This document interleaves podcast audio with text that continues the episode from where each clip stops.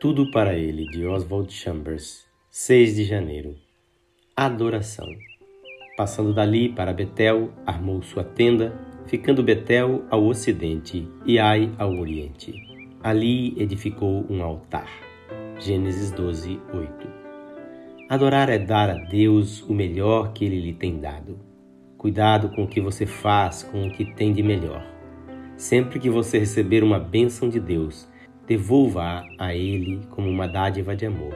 Passe alguns momentos em meditação diante de Deus para devolver-lhe a bênção recebida com um deliberado ato de adoração.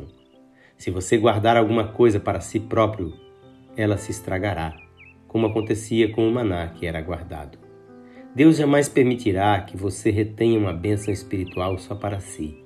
Terá que devolvê-la a Ele para que, por sua vez, Ele a transforme em bênçãos para outros. Betel é o símbolo da comunhão com Deus. Ai é o símbolo do mundo. Abraão armou sua tenda entre essas duas cidades. O valor de nossa atuação para Deus no mundo é medido pela profunda comunhão particular que temos com Ele. A pressa é sempre um erro. Sempre podemos ter tempo para adorar a Deus. Temos que armar nossa tenda onde sempre possamos ter horas tranquilas com Deus por mais ruidosas que sejam nossas horas com o mundo. Os três aspectos da vida espiritual, adoração, espera e trabalho, não são sucessivos, são simultâneos.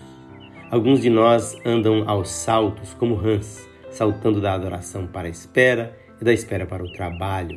O plano de Deus é que os três operem juntos.